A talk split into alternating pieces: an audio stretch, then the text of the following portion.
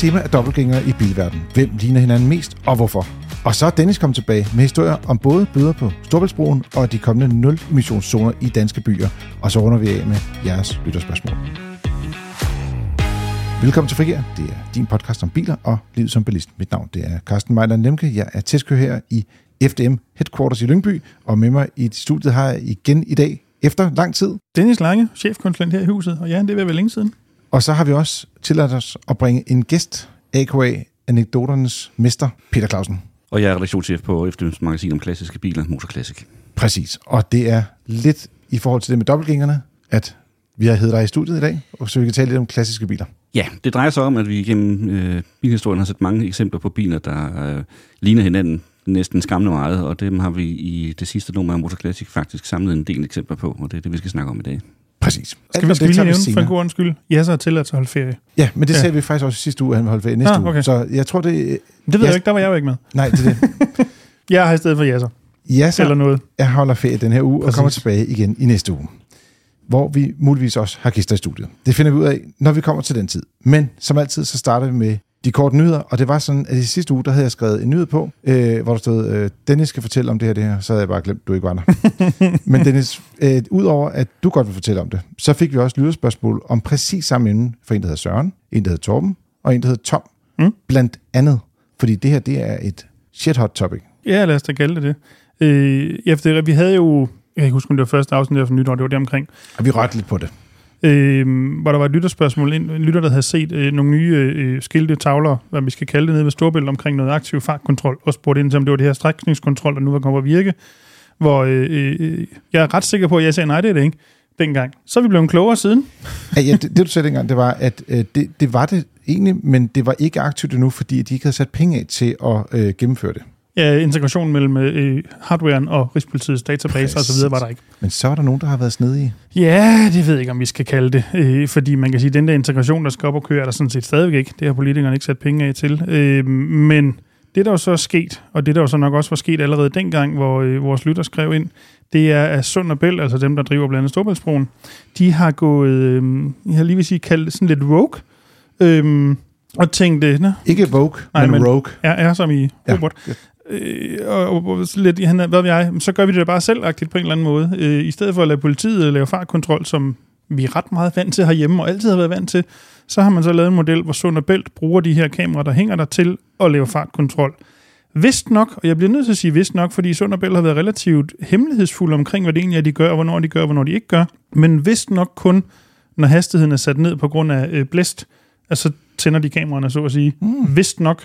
Øh, men, men bundlen er stadigvæk, det er Sunderbælt, der laver det her, og får lavet nogle målinger, som de så, sådan, sådan et billigt sprog, øh, øh, putter ned i en brun kuvert og sender over til politiet og siger, giv nogle bøder til de her mennesker, for de har kørt for stærkt. Er det lovligt? Øh, det er jeg meget i tvivl om, det er, hvis jeg må sige det sådan. Det har jeg lidt svært ved at forestille mig, i hvert fald sagt på den måde. Det er jeg ikke sikker på, kan den grundlag for en bøde. Og så vidt vi ved, igen, der er ikke mange, der vil sige noget her, så lige pt, så er det det, at øh, politiet, det er helt omkring Sydsjælland og Lønfalser, Falster, der er den politikreds, sidder og kigger på, jamen kan de her anmeldelser så rent faktisk bruges som bevis til at kunne udstede nogle fartbøder. Øhm, og det er der i talende stund ikke kommet en konklusion på. Der er ikke nogen, der har ville melde noget ud endnu. Men vores øh, øh take er, at vi stiller os ret tvivlende over for, at det rent faktisk kan lade sig gøre på den måde. Der er nogle, hvad skal vi sige, åbenlyse problemer i det, sådan en retssikkerhedsmæssig karakter. Altså, det er jo reelt private, der laver øh, øh, fartkontrol her. Ja, jeg ved godt, Sund Bælt er statsejet, men det er dog et aktieselskab. Mm-hmm. Øhm, og det er med, man kan sige, i sin konstruktion af privat karakter, øhm, som så laver den her fartkontrol i stedet for det politiet, der gør det, som vi var vant til. Det vil så sige, at der sidder nogle ansatte i den her øh, aktieselskab, som skal i en eller anden udstrækning have fingrene ned i det her. Det kan der være nogle dataproblemer i. Altså noget GDPR? Til ja, for eksempel. Ja. Men, men så er der jo også hele... Jamen, hvad sikkerhed har vi for, at målingerne er lavet rigtigt, at kameraerne er kalibreret korrekt osv. osv. Er sikkerheden dog trods alt større, når det er politiet, der står for det, end når det er et eller andet mere eller mindre tilfældigt aktieselskab, der, øhm, der står for det. Så vi stiller os noget øh, tvivlende i FDM for, at, øhm, at det her rent faktisk kan, kan bruges til noget, så at sige. Men, men det vil, normalt vil det være de samme altså hvis det her system havde været reelt op at køre, og politiet styrede det, så ville det være de samme kamera, altså placeringer i hvert fald, ikke? Isenkrammet er det samme, hvis vi Isenkrammet er det samme, men, men det er alt, hvad der sker efter det. af det, og overlevering af data og sådan nogle ting, GDPR-mæssigt. Ja. Øh, ja, man kan sige, når, når hvis, lad, lad os bare sige når, integrationen er lavet over til Rigspolitiet, så vil det jo køre mere eller mindre uberørte menneskehånd, ligesom vi kender fra stærkasserne for eksempel. Altså, så skal der ja. ikke imellem nogen, der ligesom pakker noget sammen og sender til politiet, så kører det rimelig meget af sig selv. Så er det politiet, der styrer det her, øh, og reelt står for fartkontrollen, i modsætning til her, hvor det så er et privat firma. Ja, man kan sige, når, når jeg ser kalibrering, så sidder jeg og tænker, det, det, det kan næsten kun være tid i forhold til data og billede. Altså, det er jo det, er det eneste, der, der kan drille der. Ikke? Fordi jo, jo. kameraerne står med samme afstand jo. Altså, de flytter ja. ikke rundt på kameraerne. Nej, fra, men altså, hvad ved jeg? Kameraerne kan sikkert også flytte sig lidt, måske. Hvad ved jeg? Mm. Ved i hvert fald, der ja. i forhold til øh, stærkasserne, og i hvert fald også til fotovogner, er der ret hardcore krav for, hvor tit det her det skal kalibreres. Mm, okay. Øhm, yes. øh, jeg kan ikke forestille mig, det er meget anderledes med, med det her øh, isenkram, der sidder i den her sammenhæng.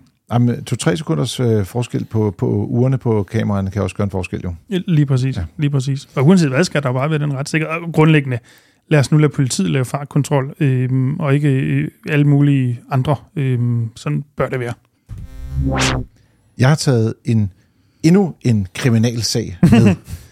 det er sådan, at øh, der er begyndt at komme en ny form for tyveri. Det har jeg været der før, men en gang imellem, så er der sådan nogle ting, som bare er hittet blandt øh, tyveknægte. Og lige i øjeblikket, så virker det som om, at det er sidespejl på biler. Og det er især på lidt dyre biler, øh, at øh, der bliver stjålet sidespejle. Det er typisk også her, hvor det er, at øh, når folk kommer til at få smadret et sidespejl, så skal de have købt et nyt, og så er der nogen, der er interesseret i at købe brugte sidespejle, også med en masse elektronik i. Det kan jo godt give god mening, skulle jeg sige, på den måde. Men det uheldige er jo så, at øh, det jo ikke er sådan, øh, altså brugte sidespejl, det her tilfælde kommer så fra nogle tyvknæk derude og stjæle fra almindelige søde borgere, mm. der er ganske uforvarende vil vågne op, og så lige pludselig kommer ud til en bil, hvor der ikke er nogen sidespejl i. Hvis nu, at det er sådan, at man kommer ud til en bil, hvor der er nogen, der stjålet sidespejlet i venstre side, så må man ikke køre i bilen, Dennis? Nej, det vil jeg åbenbart ikke mene med nogen. I den højre side? Ja, hvis, hvis bilen er født med højre sidespejl, så skal det jo også så være skal der. det også være der. Ja. Så det vil sige, faktisk så er bilen grounded i det, at øh, der ikke er de sidespejl i bilen, som der skal være. Princippet, ja. Godt. Det er den første ting, som er rigtig ærgerligt. Den anden ting, det er, at de her, skal man sige, der, der er mange, som oplever øh, de her øh, former for øh, skal man sige, øh, tyverier. Det, der er både øh, sket øh, noget omkring øh, nord for København, der er også noget, øh, skulle jeg sige, syd eller vest for København, og så er der også øh, i, i Randers, hvor det er... At, meget øh, vest for København. Det er meget vest, hvor, hvor der er blevet stjålet øh, sidespejl på 15 biler, og i Viborg, der har der været over 13 biler, der er fået stjålet sidespejl. Så det er sådan, at hvis man bare skal have skiftet spejl ud, så kan det godt koste sådan 3-4.000 kroner. Men nogle gange, så bliver øh, skal man sige, selve ledningsnettet også udlagt i spejlet og ender i det her spejlhus. Og så kan du godt øh, have en reparation, der nærmer sig 20.000 kroner. Det vil sige, så ender det i hvert fald med at være en forsikringssag. Ikke? Fordi hvis det er 3-4.000, det kan måske være på kanten af, hvad der er selvrisikoen for de fleste bilister, så vil man sige, okay, det magter man ikke lige at tage, øh, medmindre selvfølgelig har taget to sidespejle. Vi ved vel heller ikke, om de her spejle så i sidste ende ender i Danmark, eller om det er til, nu er det, i gamle dage var det Polen, den slags til, til mm. men hvor det nu er nu om dagen. Det kan jo sagtens være. Det kan være, det er det samme spejl, du får tilbage, når det er, du får den repareret. så skriv ja. lige, lige en initial ned i venstre eller højre hjørne, så man ikke, sådan at det ikke er generende i forhold til udsynet, men man lige kan spotte, om det er ens egen sidespejl, man får tilbage igen. Hvor mange eksempler har vi på den slags? Jamen, øh, som sagt, øh, der, der er nogen, men det, det er jo ikke sådan, man siger, at det er i 10.000 vis. Øh, øh, der var, øh, for, I Randers var det jo 15 biler, der var gået over, og øh, på en nat, vil jeg mærke. Øh, og i Viborg var det over 13 biler, der var blevet ramt der. Øh, der var også en sag på Vestegnen. Ja, Hvidovre var det en 10 ja, stykker, ikke? en 10 stykker, ja. Og, og det er jo typisk sådan, at det de gør, det er, at øh, de kommer og så sætter sådan en sugekop fast på øh, spejlet. Altså så, selve spejlglasset hedder det? Spejlglasset, ja. og så trækker de det bare ud. Så de tager måske sådan en turné, som vi nogle gange har set tidligere med airbags og så videre, hvor der pludselig er 10 biler på Præcis. vej, der har fået fjernet Det er bare udstyr. noget hurtigere end at fjerne airbag. Ja, Fordi du skal ikke ind i bilen. Du kan gå bare hen, sup, sup, sup, øh, spænde det fast, kup, så hiver den ud. Og, og det er noget rigtig juks. Øh, men det er også øh, typisk øh, på de dyre biler, altså Mercedes, BMW, Audi, altså de biler, hvor det er, at, at sidespejlene er lidt dyre, og der er lidt dyre teknologi i dem også, så at sige. Det er der, hvor den største, de største mængde teorier, det sker. Så, men det er en ny trend blandt øh, tyvknægte, så hvis du har sådan en bil, så pas godt på den. Hvis du bare har en gammel smadrekasse, så kan du sove roligt om natten. Måske. Jamen, dem stjæler de ikke sådan på samme måde. Der tager de andre ting. Præcis. Øhm, jeg har taget en rigtig historie med os, eller hvad man skal kalde det. En, der ikke trækker trådet bagud. Du kan til ikke holde dig tilbage. Der er jeg kan ikke holde mig tilbage. Det er fedt. Når jeg så ikke er her, så øh, må jeg jo øh, fylde ud, han er sagt. Øh, nej, det er virkelig bare nyheden om, øh, her forleden dag, der øh, blev regeringen sammen med øh, øh den ene del, halvdel af Folketinget, hvis vi kan sige det sådan, øh, rød blok, enige om, øh, at man vil have give kommunerne mulighed for at lave øh, såkaldte nul-emissionszoner, altså zoner, hvor benzin- og dieselbiler ikke må køre ind, men kun, ja, som udgangspunkt primært elbiler, men brintbiler nok også i virkeligheden, ikke? Men, øhm, og det vil sige, alle kommuner, og ikke sådan, normalt når de laver de her regler, så er det kun for København, Aarhus, Aalborg, Ja, det, det Odense, så vi jo med miljøzonerne ja, for dieselbiler for eksempel. Det er yes. de der fem største byer. Nej, her der er det alle landets kommuner, der får den mulighed. Øh, det er jo ikke nogen regler, der er vedtaget endnu. Øh, lovforslaget er aftalt til at skulle, regner man med, fremsættes i løbet af efteråret, og der kommer vi så til at kende sådan, de nærmere detaljer, men lidt ved vi dog indtil videre. Øh, kommunerne kommer til at kunne vælge mellem to typer zoner. Enten en zone, øh, som gælder for alt persontrafik, altså personbiler, varebiler, motorcykler osv., mm-hmm. eller en zone, som gælder for alle køretøjer, altså dermed også lastbiler, busser osv. Øh, men til gengæld må en kommune kun have én zone. Så de kan, nå, altså et område, hvor de kan gøre det i. Altså, det er fordi, det er forsøg, som man siger. Ja, ikke? præcis. Ja, præcis. Øhm, så, så en zone per kommune, øhm, indtil videre i hvert fald, hvis man kan sige det sådan, det kan jo sagtens blive mere eller mindre permanent kan, på et Kan det være tid. hele zonen? Altså kan hele kommunen være en zone? Mm, det kan det nok ikke. Igen, detaljerne er øh, sparsomme, men der er nævnt i pressemeddelelsen i hvert fald, at, at vi taler bydele. Øh, det okay. tolker jeg indtil videre som, det kan ikke være hele kommunen. Nej. Øhm, men igen, de nærmere detaljer skal vi jo lige have, have set på, når de kommer. Øhm, men det oplagte spørgsmål er, hvad synes FDM så om det? Hvad synes FDM så om det? tak, Carsten. Øh, jamen, man kan sige, at i virkeligheden er vi jo sådan lidt, vi er jo ikke nødvendigvis øh, afvisende over for ideen, øh, men påpeger også, at der er jo nogle lidt udfordringer, nogle risici, man lige skal øh, huske at tage en mente, øh, når man gør det her. Det mest oplagte er jo, at øh, hvad kan man sige, vi, vi arbejder for, og det er også det, der, der er det sandsynlige scenarie, når vi rammer 2030, så har vi en million elbiler i rundetal. Men det betyder også, at er sådan cirka to tredjedel af de biler, der er på vejene til den tid, stadigvæk er benzin- og dieselbiler. Mm. Så hvis du udelukker dem fra områder i, i, i kommunerne, så er der lige ret mange borgere, du lige pludselig udelukker fra at køre et eller andet sted hen. Øhm, så det skal man i hvert fald lige have en mente, ikke mindst når man ligesom udvælger de her områder.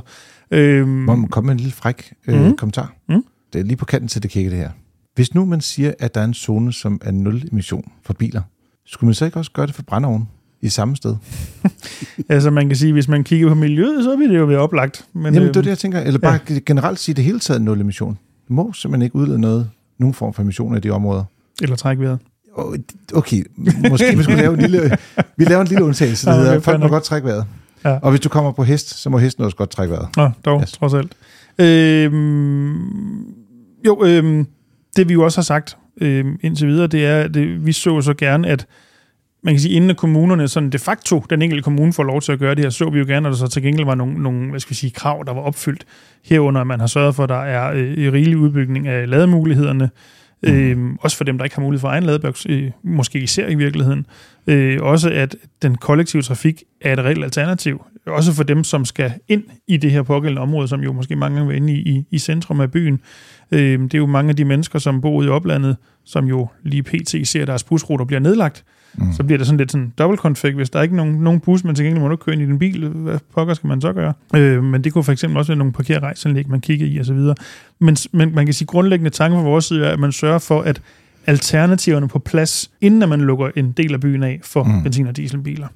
Øh, men som sagt, de helt konkrete detaljer kender vi ikke endnu. Det kommer til efteråret, som planen er, og så øh, kigger vi jo naturligvis så nærmere ind i det øh, til den tid. Og så må vi så se fra, hvornår helt konkret at kommunen kan gøre det her. Det ved vi heller ikke endnu.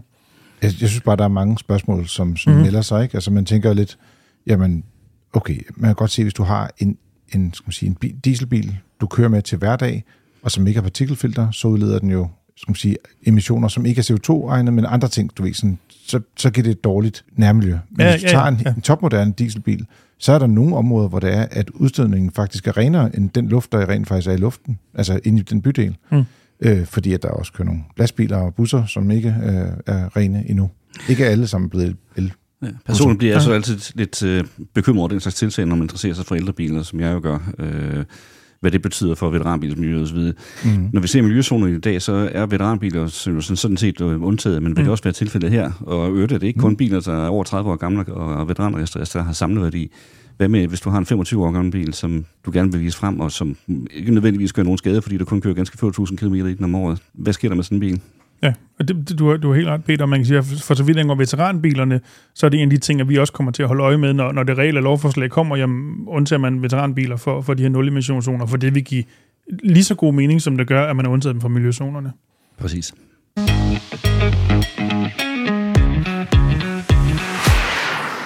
Man skulle næsten tro, at vi lige lavede den lille lunds til sidst, for ligesom at lægge over til, at vi nu skal tale om historiske dobbeltgængere.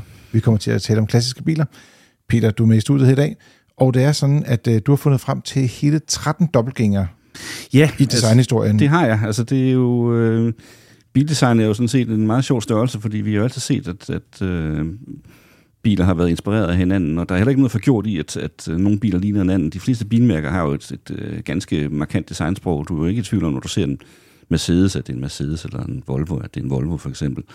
Øh, og så er der også forskellige andre sådan, modstrømninger, som vi kender fra andre steder, altså tøjmode, øh, musikmode osv., hvor, hvor der er nogle strømninger, som, som øh, designerne der så påvirker af det, og det har vi set masser af eksempler på.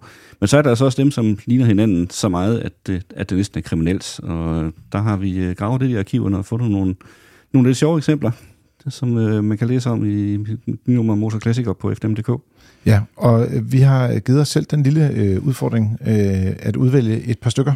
Dennis, vil, vil du lægge for, eller skal jeg starte med den, der overrasker mig mest? Vil du starte du for en gang skyld? Det er altid mig, der skal. Jamen, det vil jeg godt. Jeg plejer ja. altid at prøve at, at sende bolden videre. Det vil ja. sige, at jeg skal forberede mig godt. Okay, nå, men vi har en her. Nej, jeg ved det. Bjert til side. Jeg synes, den, der var den mest overraskende, det var øh, den, der hedder Chrysler C300, eller C-300, hvis man er meget mm. pedant, som jo i en helt usædvanlig grad ligner den Volvo Amazon, som vi alle sammen kender. Og det er også fordi, jeg er virkelig, virkelig dårlig på amerikanerbiler. Det interesserer mig de facto ikke rigtigt. Men, men de to biler har en front, der minder utrolig meget om hinanden. Det har de jo også, hvis du ser taglinjer og skærmlinjer osv., så, yes. så er de forbavsende ens. Øh, selvfølgelig er det, fordi de hver ser er produkt af, af samme tid, og så spiller det i høj grad også ind, at øh, både øh, Chryslers daværende chefdesigner og Janne Vilsgaard, som var Volvos første chefdesigner, de var begge to meget inspireret af italiensk design, til de tegnede de to biler. Mm. Men jeg er personligt overbevist om, at Vilsgaard nok også har kigget lidt på den Chrysler der, øh, da han færdiggjorde Amazonen, fordi Chrysler kom noget før. Chrysler er egentlig lavet som en racerbil, øh, til den, amerikanske motorsportserie NASCAR. Okay. Og, og det som øh, Exner, som han hed, Chryslers øh, chefdesigner, øh, gjorde, han tog simpelthen nogle, et, kort øh, Chrysler CC, og så tog nogle forskellige stilelementer fra, fra hele deres modelprogram, og så lavede han en bil, som kun blev lavet ganske få eksemplarer, med en meget stor motor. Og så blev den indsat i racerløb. Så den skulle bare ligne så mange som muligt af de andre biler, fordi så kan man sige, det er lidt det. den bil, og lidt den bil, lidt den bil. og så var der også nogle praktiske eksempler omkring, omkring størrelse og så videre, og, Nå, okay, og ja. vægt og den slags. Men man kan dog godt se, at Chrysler ser lidt mere, skal vi kalde det dynamisk ud, end Volvoen, der har et lidt Han er mere lidt sådan, mere brutal, ja. ja præcis, det, det præcis, ret i, ja. præcis. Og man kan jo så også sige, at hvis du kigger lidt øh, på øh, skal man sige, tiden lidt efter øh, Volvo P1800, som jo også har meget italienske linjer, ikke? Ja. Altså, så, så der er lidt på... Det er jo ikke... Øh, det, det, det er før, vi kommer til den firkantede Det må man sige, ja. Det må man sige. Det kom først. Volvo blev først firkantet langt op i 60'erne. Ja, så sent var det. Ja. Nå, hvad, hvad siger du, Dennis, hvis vi lige skal switche lidt frem og tilbage? Øh, ja, jeg har øh, øh, faldet over øh, det, øh, jeg vil lige sige par, hvis man kan tillade sig at kalde det, øh, der hedder Chevrolet øh, Corvair og øh, NSU Prince 4, tror jeg, den hedder der til os. Ja, det er... Øh, som jo Altså, det er jo ikke fordi, at de er snydt ud af næsen, og det er de så alligevel forstået på den måde. Jeg tror nok, det er uh, Corvair'en, der er den uh, originale, hvis man Corvair kan sige det sådan. er originale, den er også betydeligt større end NSU'en, og, ja. og den har tre gange så mange cylindre. Og, sådan ja. noget. og det ligner nemlig også, at NSU'en er sådan lidt en, man har lavet en kogevask, og så er man egentlig noget, der er krympet ret hissigt. Ja, og, det er, der, og det er der faktisk en lidt sjov historie bag. Mm? Øh, altså Corvair'en, øh, som nogen måske husker, fordi den i 60'erne fik ry for at være usikker ved enhver hastighed. Nå, det var det, det, var det, det, var, det, det, der var en amerikansk forbrugeradvokat øh, ved navn Ralph Nader, som senere blev præsidentkandidat for det grønne parti i USA, som øh, skrev en bog om bilsikkerhed, og en af de biler, han langede allermest ud for efter, det var Chevrolet Corvair. Mm. Men øh, den er så også markant i bilhistorien, fordi den øh, var meget stilskabende. Den, øh, efter 50'erne, hvor der, var, der handlede meget om store kromlister og store halefinder og den slags, så blev den helt anderledes i en anden grøft. Den blev meget ren og stilsikker i linjerne, og det dannede i høj grad skole i hele bilindustrien. På det tidspunkt, der stod NSU også og skulle have lavet, øh, have lavet en afløser for deres lille NSU Prince, og de havde også lavet en, en øh, bil, der var næsten klar til at sætte produktion. Problemet var bare, så præsenterede BMW en lille konkurrent, som hedder BMW 700, og den lignede NSU's kommende bil næsten på en prik. og derfor skulle der ske et eller andet i en vis fart. Mm. Og nogenlunde samtidig, så var et af NSU's bestyrelsesmedlemmer på rejse i USA, og så den der nye Chevrolet Corvair, og skyndte sig hjem og sagde til det, NSU's daværende chefdesigner, en mand, der hed Claus Lute, som senere blev en meget bekendt uh, designchef hos BMW, Uh, han fortalte, hvordan bilen så ud, og så sådan en skal vi også lave. Og så satte Lute sig ned, og så tegnede han en bil, der var en krympet udgave af Chevrolet ja. Og det vil se den her, jeg var lige ved at kalde sådan en presfold med, med kromkant rundt i hele hoftelinjen på bilen, lige hele vejen rundt, som ja, lige præcis. de to det er begge meget to har. stilelement, ja, ja, som ja. der kun kan komme et sted fra. præcis. Jeg synes, øh, at fordi at at jeg jo øh, er lidt yngre end Dennis. Øh, derfor så... Nej. jeg måtte forsøge. Øh, et, et af eksemplerne, det er, at du har taget fat på Porsche 944 og ja. Mazda RX-7. Ja. Og det, jeg egentlig synes, der er lidt spændende ved den, det er, at det kom lige den der periode, hvor alting skulle se aerodynamisk ud i hvert fald. Ja. Og med de der øh, lave fronter, smalle fronter. Ja, og med øh, klaplygter. Klaplygterne, ja. som skulle øh, som sige, komme væk i en periode, og så kom det tilbage igen senere og sådan noget. Øh, hvad, hvad, hvad ligger der bag det? Altså, øh... altså, Porsche er jo et mærke, som mange mærker altid har lavet sig inspirere af, og, og øh, den første Mazda X7, der kom i 1977, tror jeg, 78, det var meget stærkt inspireret af Porsches mestermodel, der hedder Porsche 1944. Øh, og det har de heller ikke lagt skjul på, at den er. Øh, og, og den var også en direkte konkurrent, konkurrent til den. Den havde bare motor og forskellige andre Mazda-særkender. Næste generation, den kom sådan 7-8 år senere, og der var der så kommet en ny 4 Porsche, der hed 944, som dybest set var baseret på den 924, men med et meget markant bredere karosseri, og det var præcis de samme stilelementer, som mm. Mazda så inkorporerede den. Så, så først så kopierede de 924'eren? Ja, og så kopierede de den Og så bagefter tog de 944'eren ja. bagefter? Simpelthen. Så, men dog ikke med henholdsvis 4 øh, og... Øh, havde den overhovedet 6 motor end 944? Nej, 944. Det, det var stadig 4 ja. Det var bare en meget stor 4 motor op til, til 3 liter, men den var kun 4 cylinder. Ja, det var noget med, at den første var en Audi-motor i 924'eren, og så endte det med at være en anden motor, de puttede i Ja, det var typisk set en halv V8 fra en Porsche 928. Så ikke man kan få en hel V8? Så kan man få en halv, ja.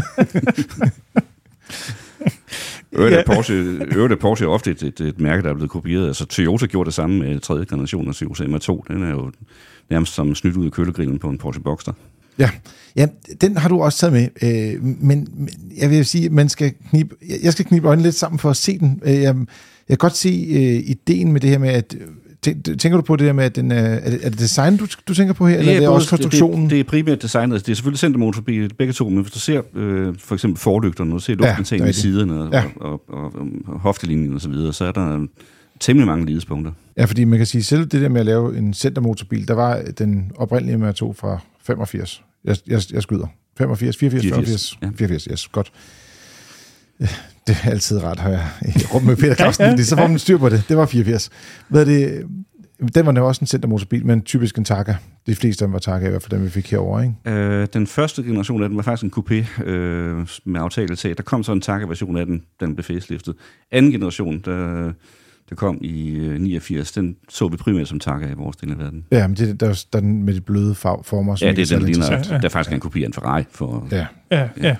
Også kopi. Og det er også ja. den, der blev relativt populær at have sådan nogle, øh, bygge om med nogle kit, så den virkelig ligner en Ferrari, så vidt jeg husker. Jo. Det, Eller populær. Der, der har været nogle ja. stykker. Der har været nogle stykker, ja, hvor ja. man har sat, sat nogle til store, der gælder langs siden. Og den præcis, slags, ja. lige præcis, ja. Mere specielt en køn, hvis du spørger mig. Ja, det er nok til vold til at være enig i, trods alt. Øhm, et, et, et, et, et match, eller hvad hedder det, et par, jeg faldt over, øhm, og det er måske også fordi, så begynder vi jo at nærme os også der biler, jeg kan huske fra min øh, barndom, og til del stadigvæk.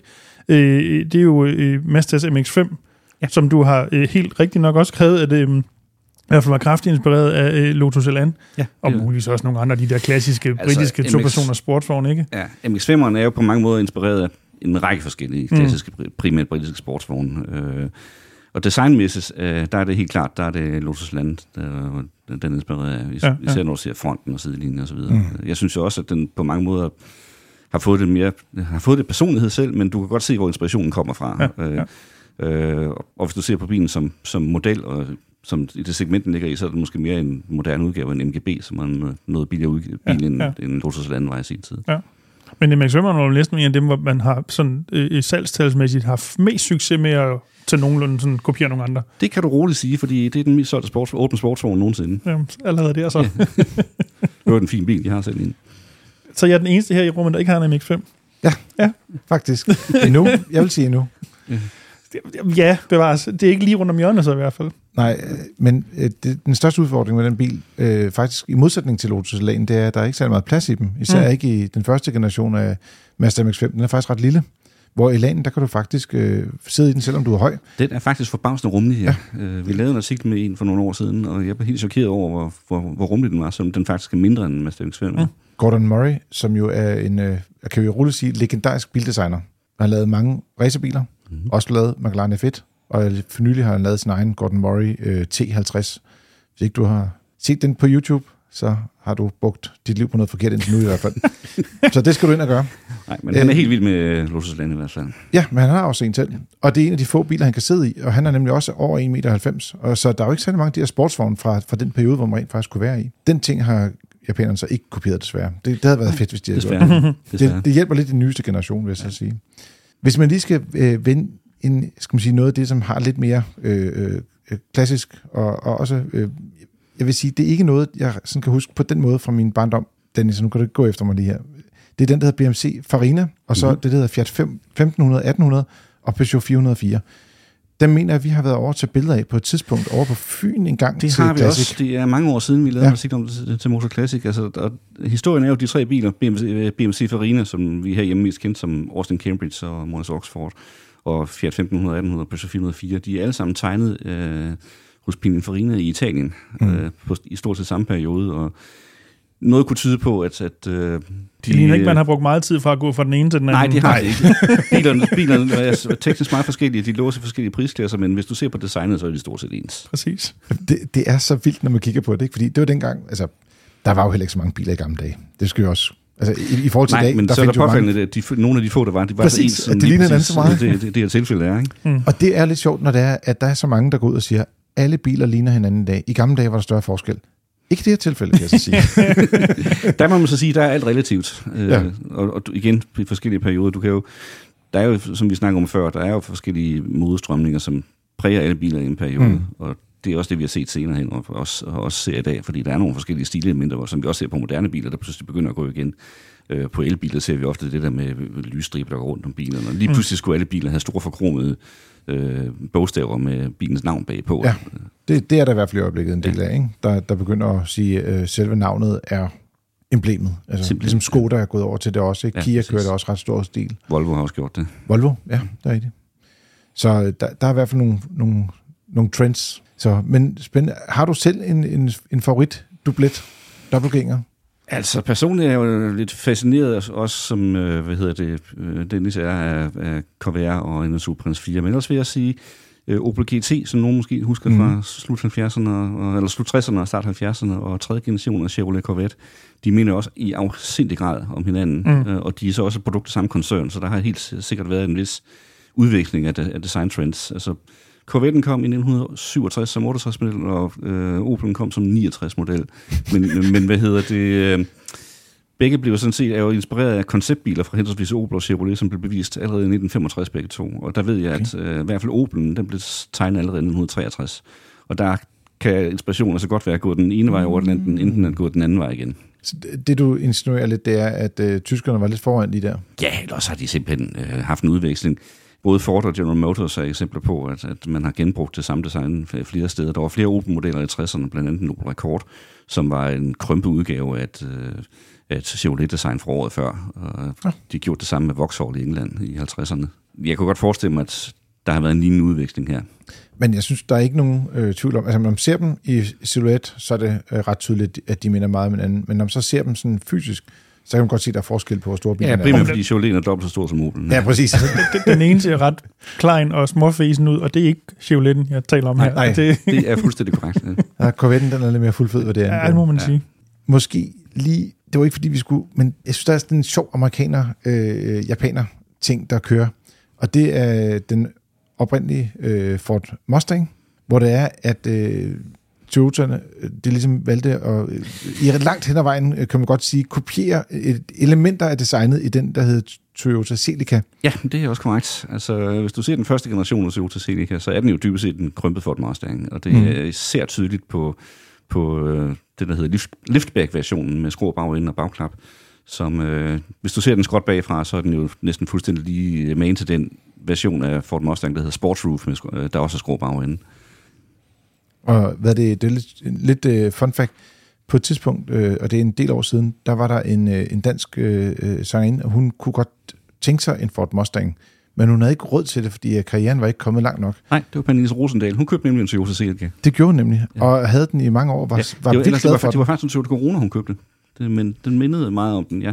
Det er faktisk rigtigt. Ja. Jeg sad og tænkte på, hvorfor står der Celica? Jeg synes, der hedder Corona. Ja. For den minder jo faktisk også om Celicaen. Altså, ja, det de, gør de, de ligner alle sammen Mustang, det er, en, det er en coupé, i modsætning til, Celicaen, som er lavet som en, en coupé, ja. så uh, corona coupéen som Pernille Rosendal hedder, det er faktisk en coupé-version af en familiebil.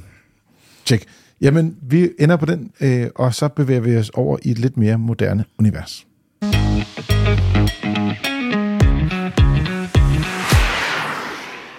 Denne uges testbil er Kia EV9.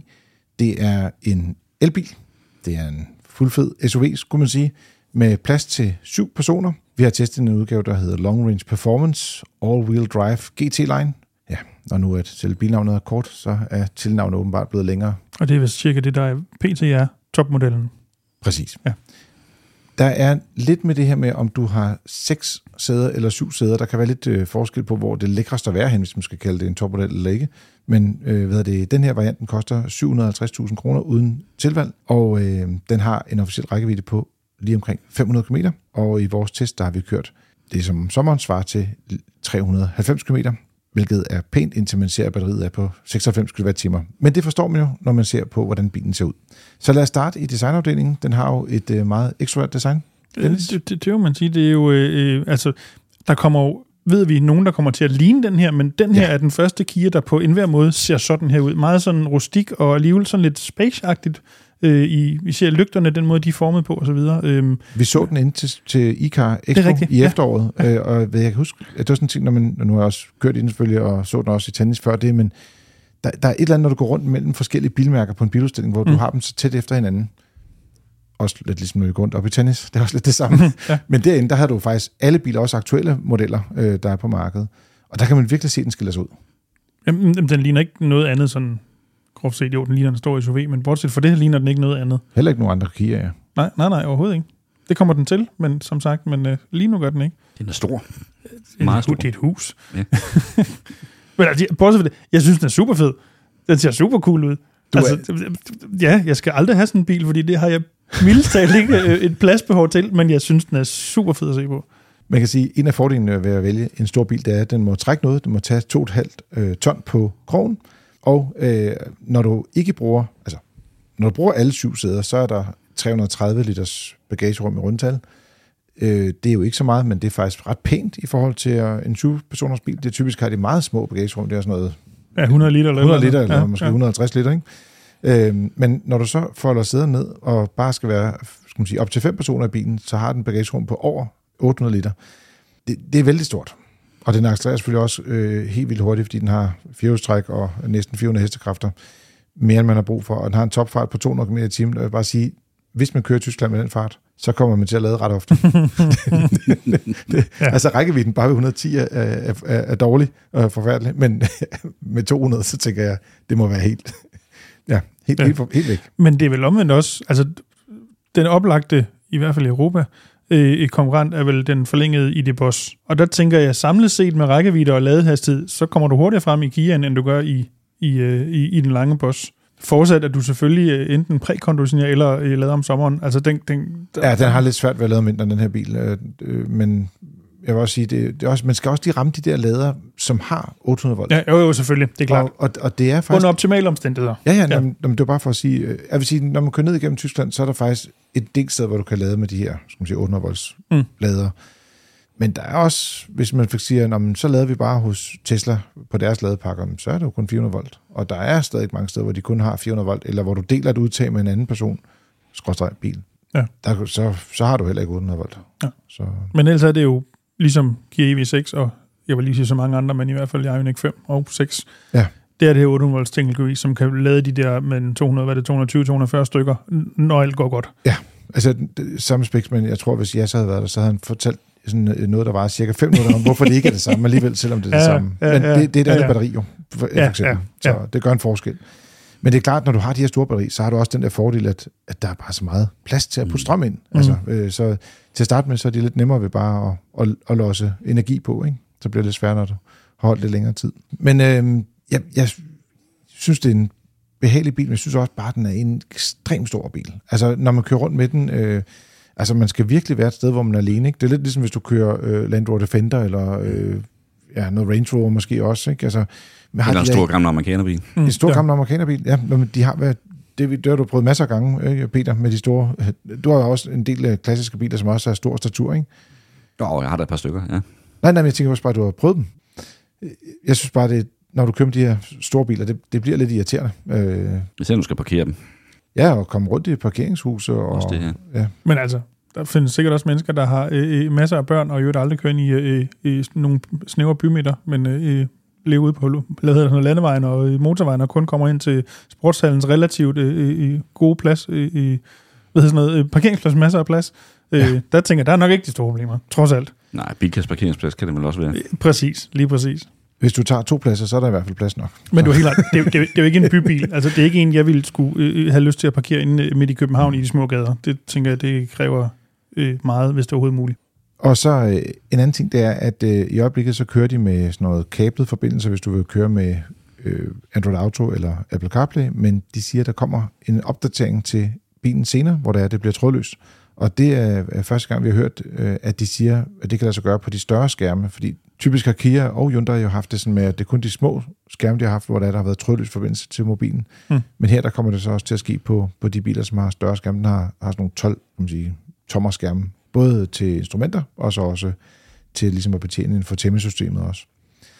Det er bare øh, en, et lille minus. Øh, Søren, der har skrevet testen, øh, var ude at køre øh, langt i den også, og øh, han prøvede også at køre med den om natten, og der har den jo øh, sådan adaptiv øh, forlygter, det vil sige, den kan ligesom øh, maske, så den ikke blænder modkørende. Og det er jo øh, klart plus, det kan vi jo godt lide. Men udfordringer, der har vi også oplevet med, med nogle andre biler, det er, at lige snart, at de har det her maskerings, øh, skal man sige, teknik i sig, så er selve lysudbyttet ikke så kraftigt. Og det vil sige, når du ligger og kører alene, og der ikke er nogen andre kørende, øh, modkørende, så vil du godt have en kraftig forlygte. Og, og det har man altså ikke i den her bil. Mm. Og spørgsmålet er, om det skyldes øh, skal man sige, udformningen på, på lygterne, men altså, jeg vil sige, det er jo et ret stort lygtehus i forhold til nogle andre biler, der er ude på markedet. Ikke? Så Der findes der også eksempler på biler med den slags lygter, der godt kan fra om natten. du, jeg tænker du på nogle specifikke? Ja, vi har da set det forskelligt, men jeg vil våge påstå, BMW for eksempel, de kan, de kan godt lyse om natten. Ja, selvom de har... Øh, ja, jamen det er sjovt, at vi har faktisk haft en... Øh, for sjov skulle have sådan en AB-test mellem en, øh, en BMW øh, 3-serie, som havde adaptive LED-forlygter, eller almindelige LED-forlygter. Og når du kørte med nærlys, så var det det samme. Men når du kørte med det lange lys, og du ikke øh, skal man sige, havde modkørende, så var der faktisk mere øh, lys, altså lysstyrken var kraftigere i den, der ikke var adaptiv. Det var ligesom om, at når den skulle kunne dele sig op i lidt mindre elementer, så kunne den ikke komme med den samlede, øh, skal man sige, samme styrke. Øh, den havde så et, mere bredt lys, og ikke mindst hvis der var modkørende, så havde du rent faktisk langt lys på jo. Øh, det, det er jo det fordelen, at du kan køre med langt lys ud i siderne, ikke? Så du kan se noget, øh, når du kører på landeveje og sådan noget. Mm. Men øh, ja, det, det, det varierer lidt. Jeg vil sige, øh, hvis du tager en bil som øh, Skoda Enyaq eller Folkevogns øh, modeller, de har nogle rigtig, rigtig gode adaptive øh, forlygter, hvor der også er virkelig er smæk på øh, det lange lys. Så det kan der så gøre. Øh, En anden ting, som der øh, drillede øh, Søren lidt, og, og det er øh, det her med, at Kia og Hyundai, de holder fast i, at der skal være en startknap øh, til bilen. Halleluja. Ja, øh, men Jeg ved godt, vi er enige. nej, ja, men jeg, jeg, jeg tror faktisk, hvis vi kunne godt være enige, okay. på den måde forstået, der er en startknap i bilen. Du skal bruge den, hver gang du kører bilen. Mm. Det er der, hvor jeg synes, det er lidt noget juks. Det er det, jeg er utrolig glad for. Jeg har det svært med det, hvor du ikke skal hverken trykke for at starte den, eller trykke for at slukke den. Jeg, jeg, det, det, jeg er ikke tryg ved det. Men hvad hvis du kan vælge om du vil det ene eller det andet? Jeg vil altid gerne trykke på knappen. Altid. Nå. Ja. den, den står så et sted, som du ikke kan se, når du sætter den ind i bilen. Øh, det er øh, ved gearvælgeren, så på den måde ligger det lige ved hånden, men gearvælgeren sidder bag ved rattet på den her bil, så, og så sidder det sådan lidt, lidt ind mod øh, retstammen, så man kan ikke rigtig se det. Altså, man, man lærer at finde frem til det, men det havde været smart, at det var sådan lidt mere øh, synligt, når man kan sige, det er her, du skal tænde og, og slukke bilen. Mm. Øh. Ja, min bil er så gammel, der er stadigvæk en nøgle, jeg skal dreje. Har du nøgle? De æder med med retro. har du ikke nøgle i den ene af dine to biler? Jo, men Godt. det er den, jeg aldrig kører i. Godt, okay. men ellers er du fuldstændig ret, jo. Så, men man kan sige meget om øh, bilen, ikke mindst, øh, det tager lidt tid at beskrive hele karosseriets øh, former, fordi det er så kæmpestort. Der er masser af plads. Øh, der er også god plads øh, på bagsiden af bilen. Øh, også selvom du bruger den øh, tredje skal man sige, sæderække, så er der faktisk også rimelig god øh, plads derom det er aldrig øh, en verdensklasse løsning. Og jeg vil sige, nu nævnte du lige før den der ID Boss, der kommer en syvsædet udgave. Mm. Der vil man sidde bedre, fordi det er en større bil. Altså, den er lidt mere skabt til skal man sige, godstransport også, øh, og dermed også til, til, til den sidste sæderække. Men, men rent faktisk er der øh, rimelig god plads her i øh, EV 9'erne også. Så hvis det er, man er på jagt efter en bil, hvor der skal være plads til mere end fire passagerer ud over føren, så er det her et godt bud og vi giver den hermed 5 stjerner.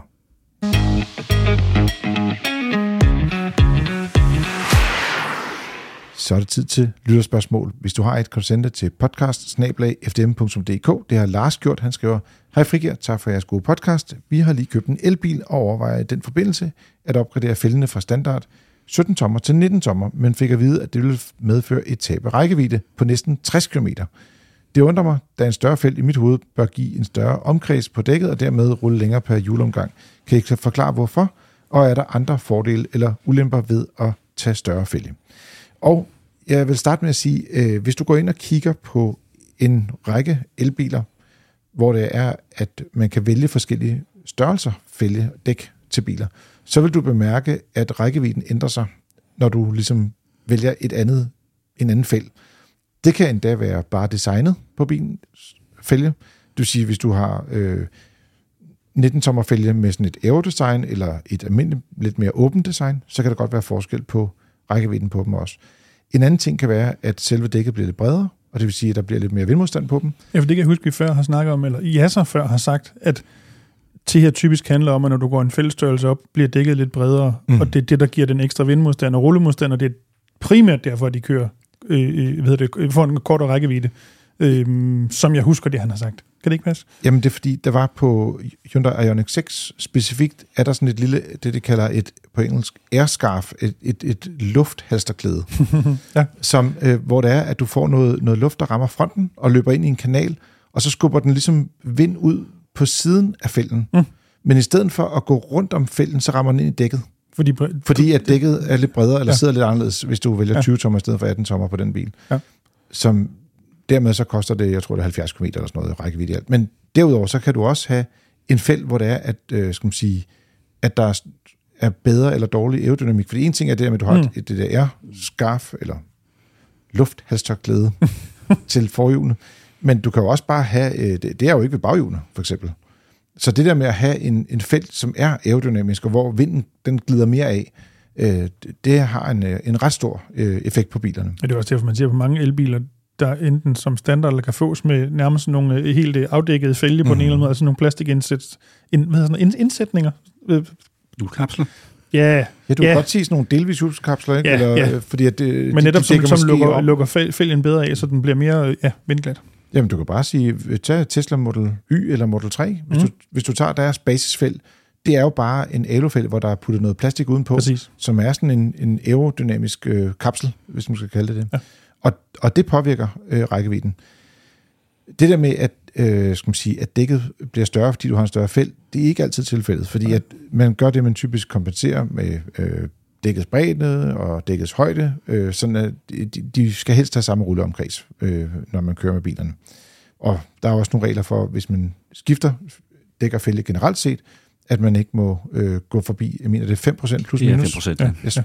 Så, så der, er, øh, der er nogle regler for det, og jeg vil sige, typisk skal man holde sig inden for det, øh, skal man sige, Ja, den samme dimension. den Ikke? samme, men bredden kan jo så godt variere. Jo bredere dækket er, så jo mere rullemodstand vil der udvikle også være. Præcis. Præcis. Men der er også mulighed for at gå fra 17 til 19 tommer og have samme dækbredde.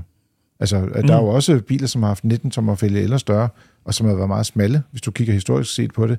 Øh, der kan være en, øh, lad os tage dem nedefra, BMW i3 havde, øh, var det fem- 19,5 cm brede dæk ikke, på, på, på 19 tommer fælge. Ja. Og den, ud, den, den, du ikke længere kan få, øh, Renault Scenic, den der rent faktisk var en MPV, var jo Med 20 20 tommer. 20 tommer, ja. Og meget Smal- smalle fælge. Ret smalle, smalle dæk, ja. Præcis, hvor det var, de sagde, vi vil godt have det smart design, men vi gider ikke have rullemodstanden Mm, mm, faktisk. præcis. Så Præcis. der er flere ting, der påvirker det. Og så kan man sige, er der andre fordele og ulemper ved større fælge? Jeg Ja, synes, de, ja, det ser fedt ud. Godt, øh, lad os tage fordelene først. Fordelen er helt Du klart, byder det ser gerne ind, øh, Peter, hvis du har nogle fordele ved større fælge. Jamen, jeg giver Dennis ret i, at udseendet nok er den primære årsag til det. Øh, som regel synes jeg ikke nødvendigvis, det er en fordel at øh, have større hjul på, men lavere øh, dækprofil, fordi det går ud over affjedringskomforten. Det er på minussiden.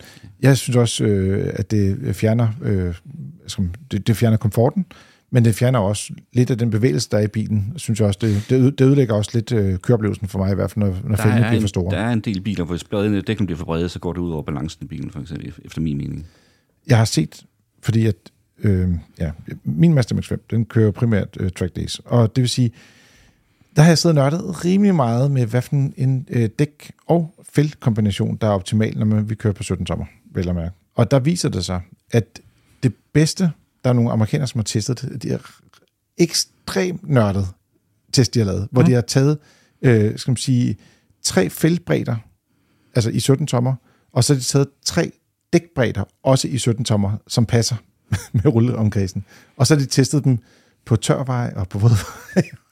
jeg vil sige, det er helt vildt. Men der viste det sig faktisk, at hvis du købte en bredere fæld, så bevæger dækket sig mindre, fordi det står bedre fast.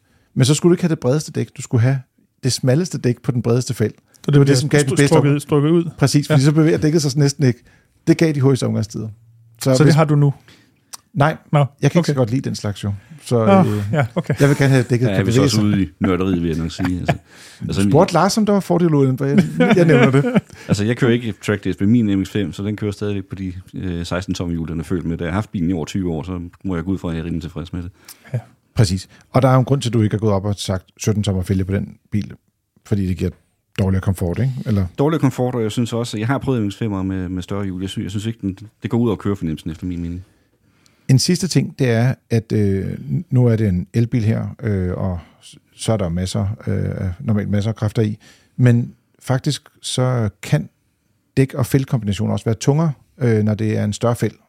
Øh, og det tilfælde, så vil du også, øh, og skal man sige, lidt afhængig af hvor meget, hvad for en felt der du køber, så kan du også få altså, mere roterende masse, og det gør også, at øh, du taber lidt effektivitet, øh, og også at den accelererer dårligere. Øh, man kan ikke rigtig mærke det på bremsningen, men på acceleration kan man godt mærke forskel på, hvor tunge dæk- og fældekombinationerne de er.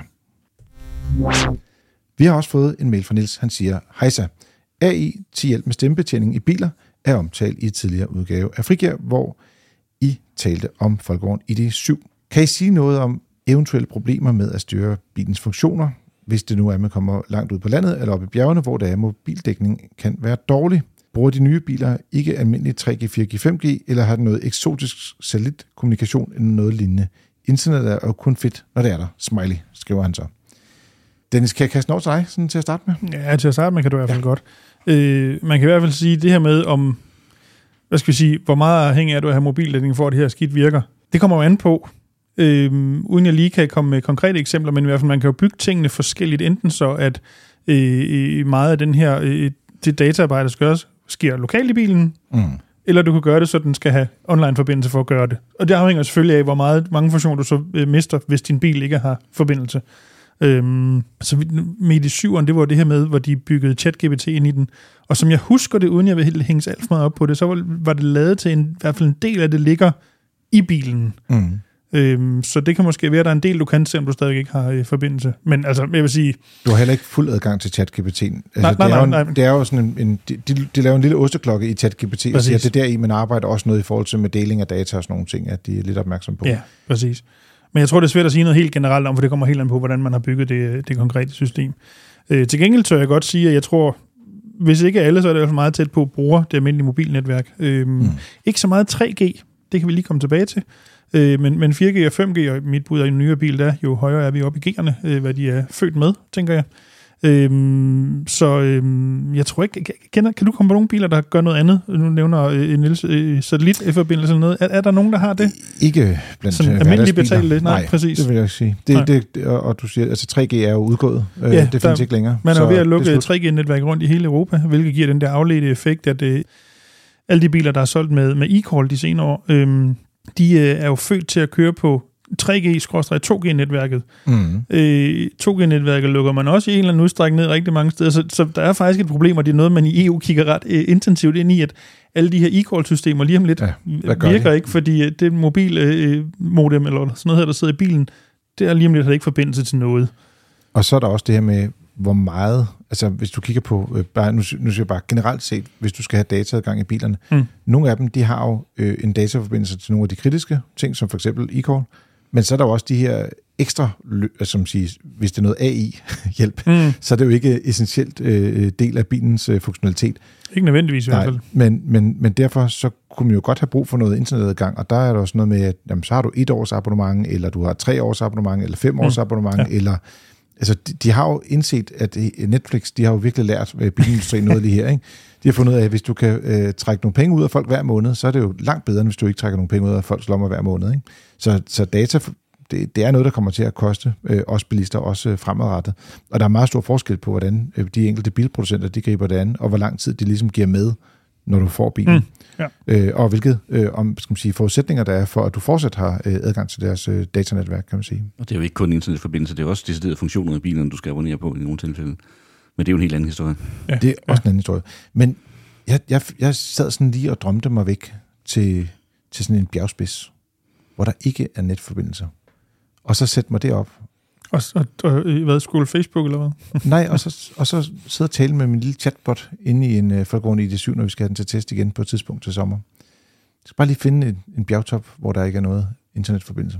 Kan du så hvis du har det derude, øh, kære lytter, eller du bor et sted, måske, øh, jeg er helt sikker på, at du, du meget nemmere kan finde en pik eller et eller andet sted, der ikke har, øh, har nogen mobildækning. For, for eksempel vores egen nogle gange. for eksempel. ja, der var faktisk en, der er en pik jeg kender inde i København også faktisk, hvor der også er fuldstændig dag. Mm. Den er så slem, at der er nogle øh, elbiler, øh, når de kommer derned og kommer op igen, så kan de ikke finde sig selv. så de har, de har svært ved at få forbindelse til internettet. Så ved du hvad, vi, øh, net, vi tager op på det. Vi skal nok prøve det, når det er, det kommer. Øh, den her AI, øh, skal man sige, tjeneste, som der kommer på folkevognsmodeller, er jo ikke rullet ud endnu. Det er noget, de siger, der er på vej. Mm. Øh, når det er, at det kommer, så skal vi nok tekste og, øh, og lige holde øje med, hvordan det fungerer også der. Det var Frigir for den gang. Lyt med ikke i næste uge, hvor der er Dennis og Jasser, for den sags skyld, og jeg kommer tilbage med ugens tema, ugens bil, og som altid svare på jeres spørgsmål. Husk, at I kan læse alle artikler inde på fdm.dk. I kan også læse artiklen om de 13 dobbeltgængere, og også en historie om en Opel Manta 400. Nej, ikke Manta. Det, var det er faktisk en Escona 400. Ja, for det, det er også for skidt. Jeg har selv været med til at tage billederne. Jeg elsker den bil. Og for en gang skyld fik vi lov til at lave total retro på øh, designet i artiklen. Altså det, det, er, det går totalt 80'er, lige præcis der. Ja, altså det, der, nu har vi også nogle dygtige grafikere her i huset, som har fået tingene til at se rigtig, rigtig godt ud i magasinet, så jeg kan det kun anbefale, at man går ned og køber den nye nummer Motor Classic. Præcis. Og nyd det, om ikke andet, i, hvis du har øh, vinterferie enten her i uge 7 eller i uge 8. Det er der mange, der også har der. Du kan også komme ind på fdm.dk og tilmelde dig vores nyhedsbrev, så du kan få nyhederne, når de sker. Tak fordi du lyttede med denne gang, og god tur derude.